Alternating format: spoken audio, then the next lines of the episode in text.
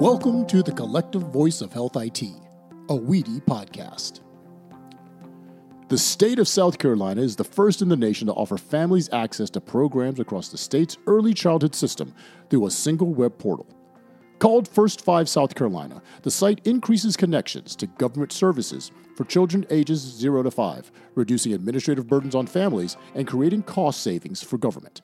The group behind the development of the portal not only succeeded in helping the families of South Carolina, they are now offering no cost technical support to states and municipalities to replicate this model nationwide. The visionary behind this movement is our guest this week, South Carolina First Steps Executive Director, Georgia Mjartan.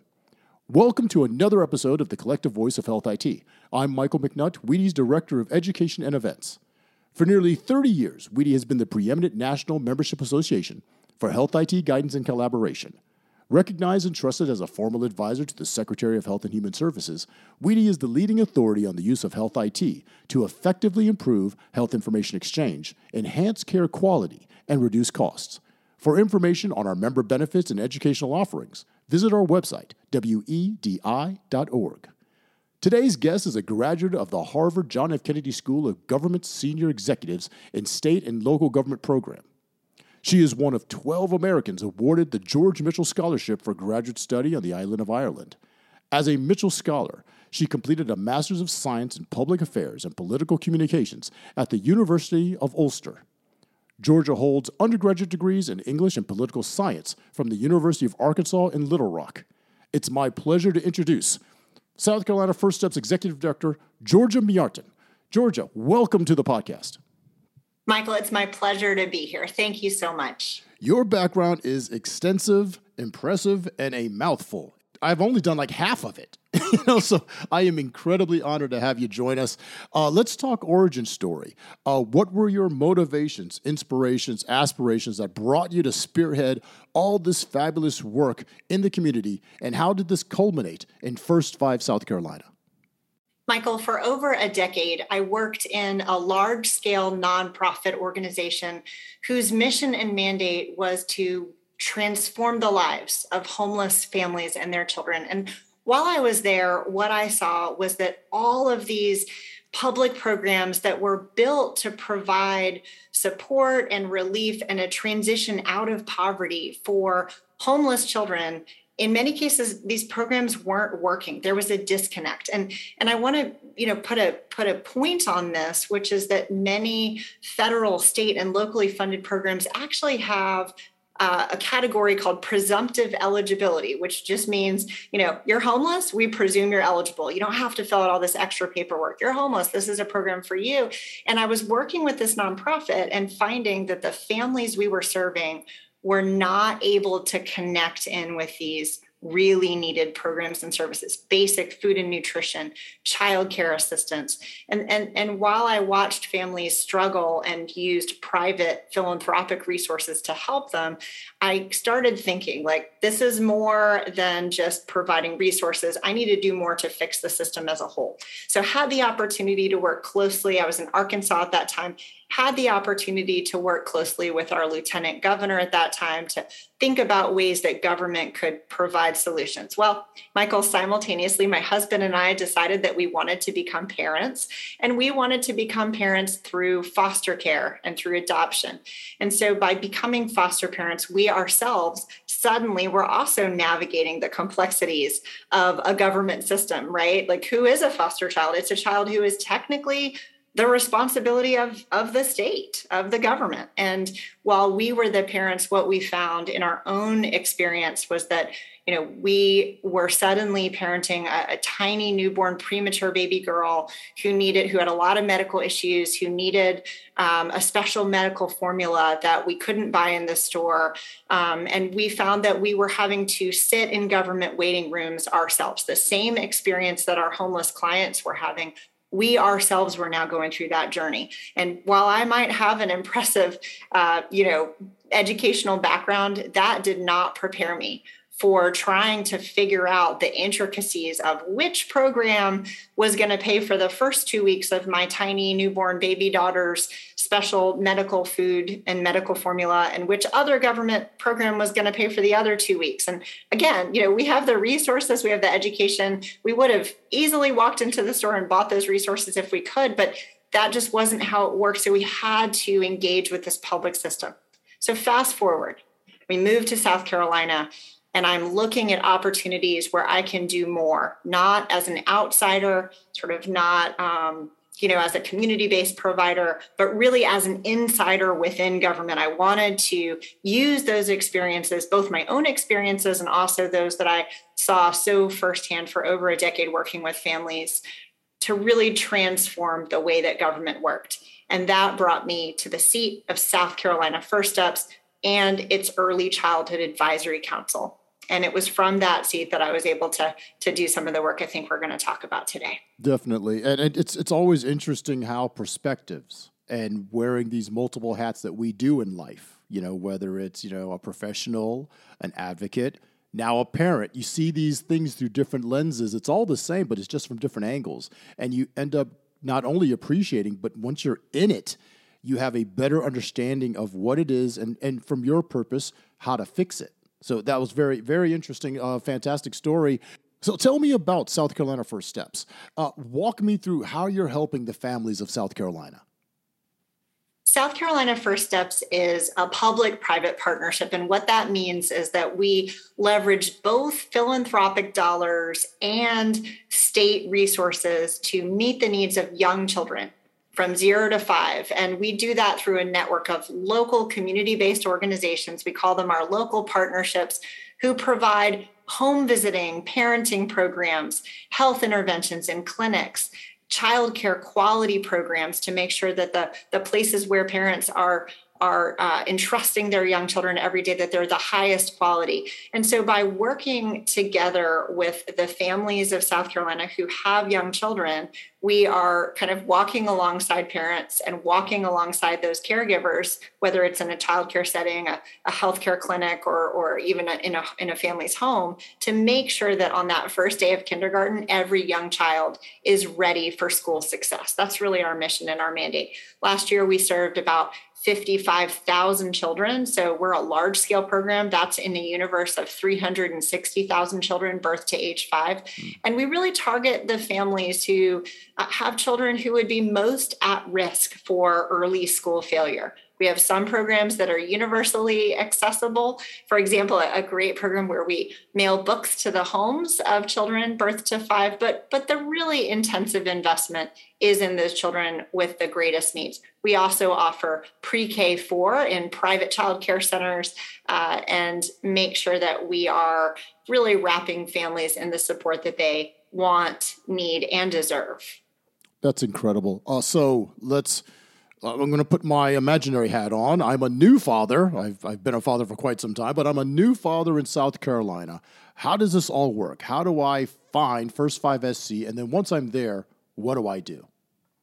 So, the programs I was just describing to you were programs that we have offered in South Carolina now for 24 years.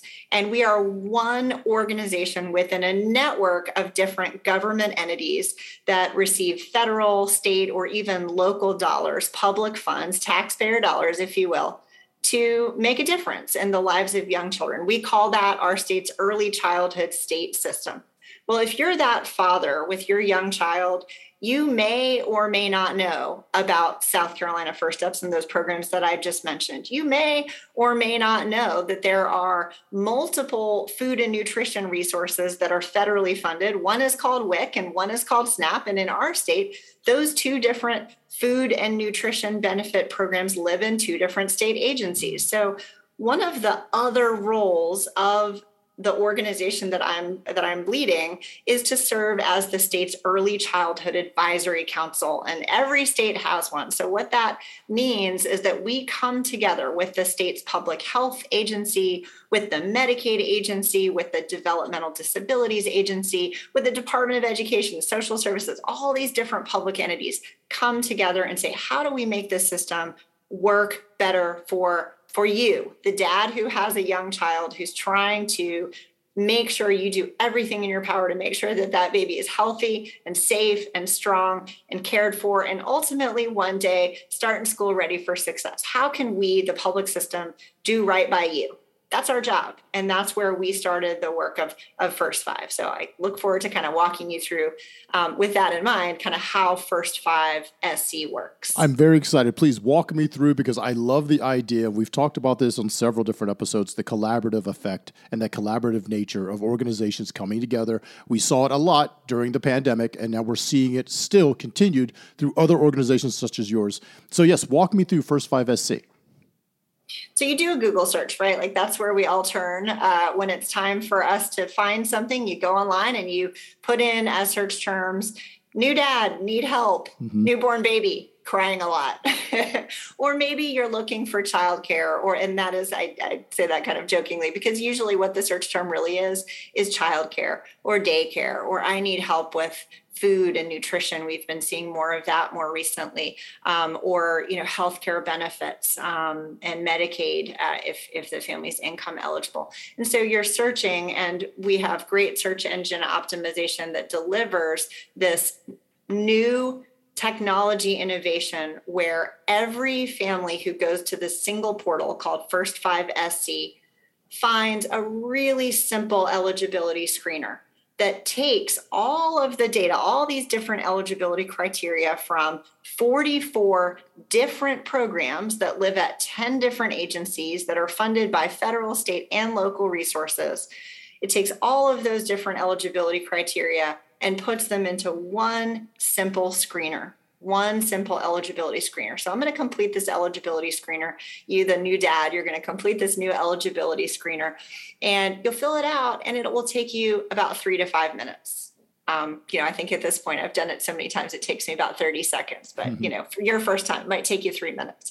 So you complete it and it asks you some really basic questions. And then based on that, it's going to deliver to you your results that are customized not only based on uh, your income or the situation of your family. For example, you know, was your child born um, very premature? Uh, you know, are you concerned about your child's development? Um, if you have a slightly older child, maybe your child has um, experienced some challenges in childcare and has been asked to leave a childcare. That's an experience that some families have. And based on the way that you answer these questions, it's going to deliver to you results. Now, you're also going to put in your home address and the age of your child because different programs are available in different parts of the state. So it's not only going to say here's the program that you're eligible for, the multiple programs that you're eligible for, it's going to provide you with a provider listing.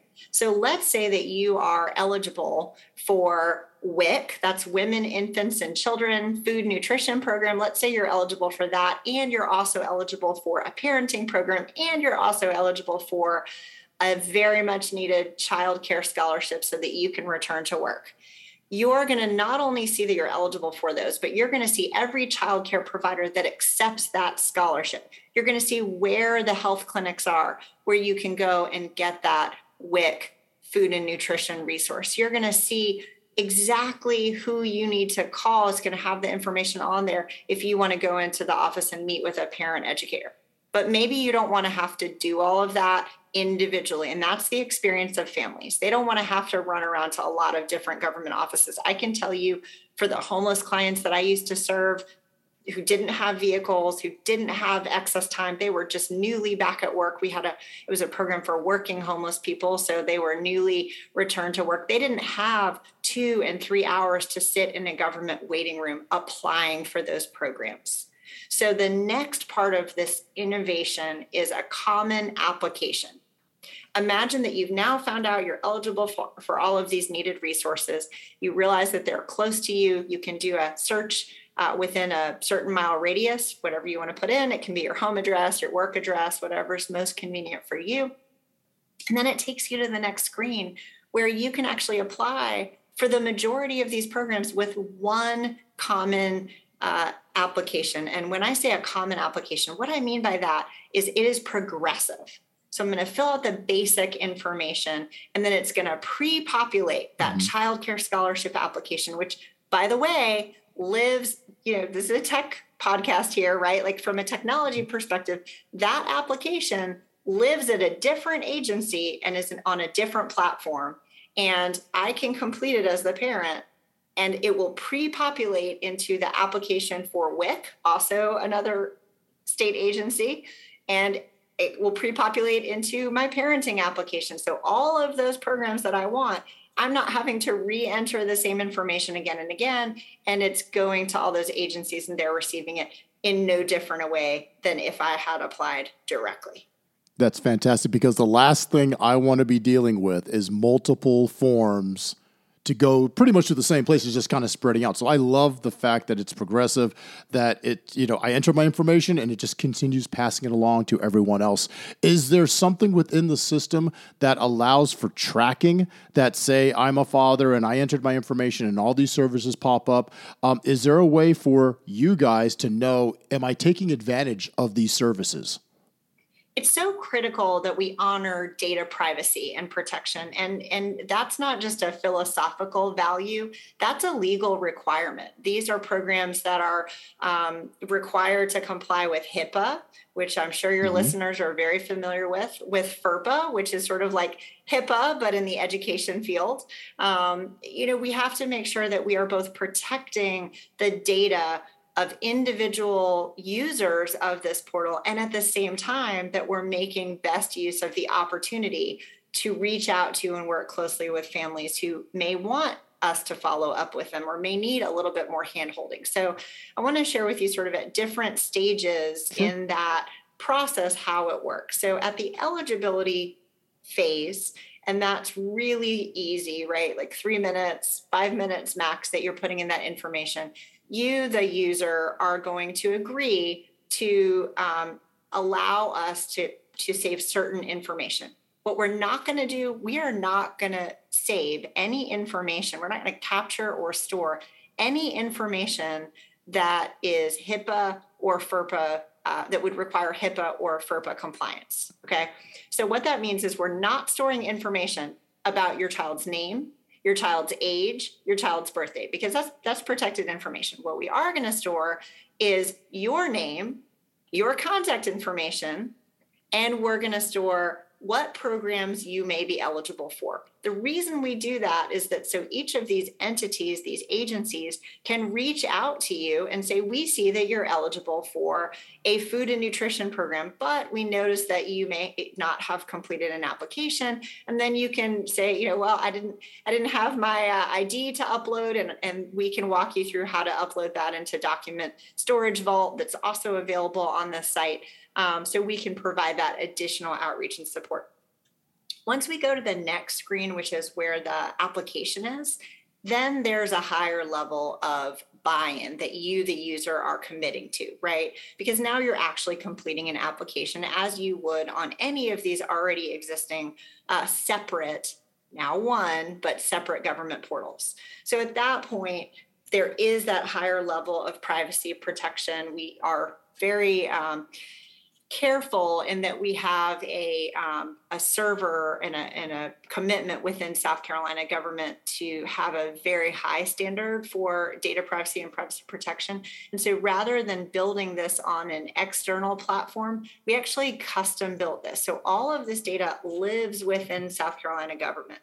And then it goes seamlessly into and is owned by each of those separate entities that, as I already mentioned, already has to be compliant. Mm-hmm. So rather than it being centralized and stored in a way that um, would create some regulatory challenges, we overcame a lot of regulatory barriers by immediately pushing that data out to the end home users, the public health agency or the social service agency, the child care agency, the parenting agency. Does that make sense? Makes perfect sense. Fantastic. I, I absolutely love this walkthrough.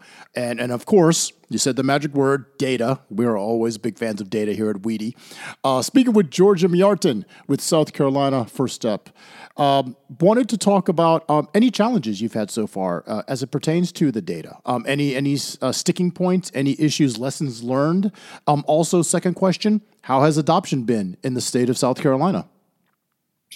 We built this portal on the premise that we were going to meet families exactly where they were. What we didn't know was that we were also going to meet our providers where they were. And so let me tell you what I mean by that. When we started getting into it and saying, all right, you know, we want to take everyone's, uh, you know, online applications and their their eligibility screening tools. We want to take that and you know build out an API into from this uh, common application into their online application. Well, what we realized once we got into the exploration and build out process again with 44 different programs each of which has different eligibility a different application was that in some cases that agency or that provider was ready. They had an online application. All we needed to do was was to make that um, technological bridge that api if you will into it and we could could port the data over. In other cases we had agencies that were still using paper applications. Wow.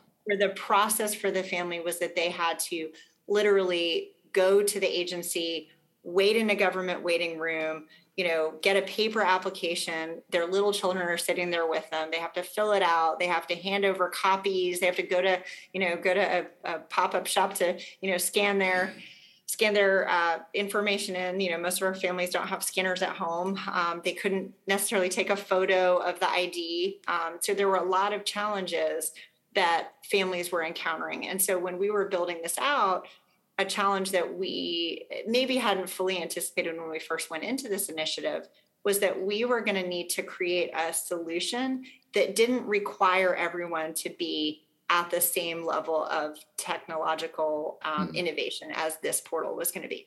So the way we did that is we said, you know, if you are ready for an API bridge, we can build an API bridge. If you um, only have capacity to process paper applications, we can um, have it to be much easier for the family. But on your end, we can send you a secure PDF file. So you're used to getting it in this way, we can deliver it to you in this way.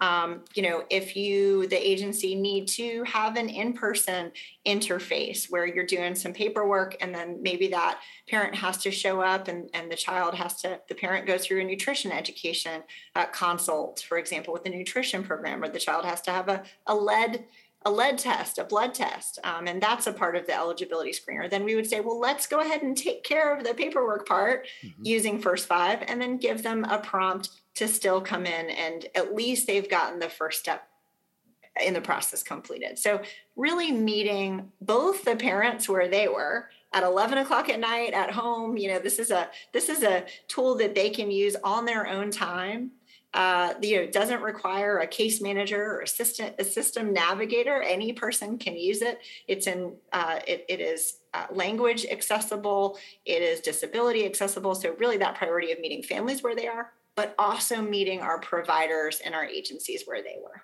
Outstanding. And, how has adoption been in South Carolina? So in the first year after we launched the eligibility screener, we had over a hundred thousand unique visitors to the portal. Wow. That's in a universe of 360,000 children zero to five. So to have a hundred thousand unique visitors and from all over the state is really phenomenal. Additionally, we have that eligibility screener. We have a lot of other resources that I didn't mention parent knowledge building resources, tools, tips, connections to community based organizations who can help families. But the really key sort of gem of this portal is that eligibility screener and geolocator. And we saw that of the families who completed that eligibility screener, and 10% of the visitors to the site actually took that action, which is unheard of. Mm-hmm. Of those who completed that eligibility screener, 79% successfully wow. found that they were eligible for at least one program. So 79% of families who may not have known that these programs were available to them.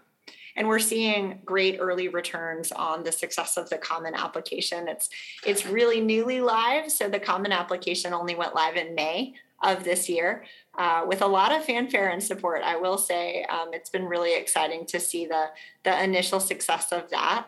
Um, and to really see how not only how it's being used but who is using it um, the number one sort of age demographic of our users of the children who are being uh, entered into the application are children who are under the age of one. Mm. And think about that scenario you gave, Michael, right? Like you're a new dad. Well, that is who's showing up that new father, that new mother, that grandparent who, you know, is the primary caretaker for their grandchild and wants to do right by their young child. And they just don't even know where to begin. And so that's really who's showing up at first five years. Outstanding. Fantastic stuff. Um, as young children are often taught, sharing is caring. And I see that, you know, you're taking the show on the road, if you will, um, uh, reaching out to other states to share your work and design. Um, have there been any takers, uh, any early success stories from other states? There's been a lot of interest that I, I do want to say has partly been fueled by a federal commitment to see more collaboration and more investment in making the application and eligibility process streamlined. So, the federal government issued a preschool development grant, birth through five. Uh, fund source. And those were the dollars that we used in South Carolina to build this out. It's now going to be continued with state dollars, but many states have that same fund source or are looking to their own state legislature to allocate state dollars to, to replicate First Five SC in their own state. We received a, a really generous grant uh, from uh, from per, private philanthropy, um, the Pritzker Children's Initiative, who has allowed us to take this uh, our learnings out into the community and to other states. We have about a dozen states who have already reached out to us, who we've had um, you know demos with, who we're providing consultation to, and we have built a toolkit for states and large municipalities who might want to look to building their own uh, system uh, transformational model of coordinated eligibility and enrollment. So uh, resources are available. Like I said, this toolkit is now available. Our team is available to provide that consultation and technical assistance. We're not going to build it for you. We're not developers. We did contract with a partner to do that key role, um, but we'd be happy to advise. Awesome. Congratulations on all this Thank great work. Um, what does the future hold? What do you like to see? I mean, you know, this is a baby. This is a child, you know, the site. So we want to see it grow. We want to see it succeed. Where do you see this going in the next, you know, couple of years for uh, First Five SC? For the children and families of South Carolina, collectively, our early childhood system said we want families when they have that young child, we want them to say, I am so proud to be in South Carolina because this is a state that's committed to seeing my child thrive and and i think first five has a key role to play in that so my vision i think our collective vision is really to make sure that every child in south carolina who's birth to age five gets access to the needed supports and resources to ensure that they're having a thriving, happy, healthy, um, and successful first five years of life. And we know that First Five SC can help them to get access to those resources. So we look forward to you know to ramped up uptake. Um, we've had a, a fantastic, phenomenal um, start. It it is something we look forward to continuing. Nationally, I will say we believe strongly that children across the whole United States, not just those in South Carolina, also deserve a seamless port of entry into their early childhood state system. And so that's why we're sharing this out across the country I look forward to the day when when children in uh, in Texas and New Mexico, in my home state of Arkansas, up in Connecticut, and and over to uh, to Utah, when no matter where they are, that they have access to a first five type resource in their own state. Yep, here's to that. Hope so. I hope I hope to follow up with you in a in a little while to see not only what First Five SC is doing, but also to hear about uh, First Five VA, First Five MT, First Five LA, CA, all the states, all, all 50. It'd be fantastic. Uh, Georgia, please, before um, we leave today, uh, any resources, anything you'd like to mention to our audience? I hope the audience will check out first5sc.org. It is open, so it's it doesn't require a login. Um, there's even a little section on on it where we'll give you a South Carolina address to use if you want to try it out. We hope that you'll give it a give it a try. Um, on earlychildhoodsc.org, we have some resources, a toolkit that you can download, and we can uh, get that to you, Michael, to drop in the in the link. That'd be excellent. Thank you so much. Once again, Georgia Mjartan, uh, Executive Director of South Carolina First Steps, thank you for being a fantastic guest and sharing all this wonderful information about what you're doing down there in South Carolina. Thank you so much. It's been a pleasure. This has been the Collective Voice of Health IT, a WEDI podcast, where the healthcare IT community connects, collaborates, and creates solutions for a better health system. Find all our episodes as well as information on our association at our website, wedi.org. Thank you for joining us, and be safe.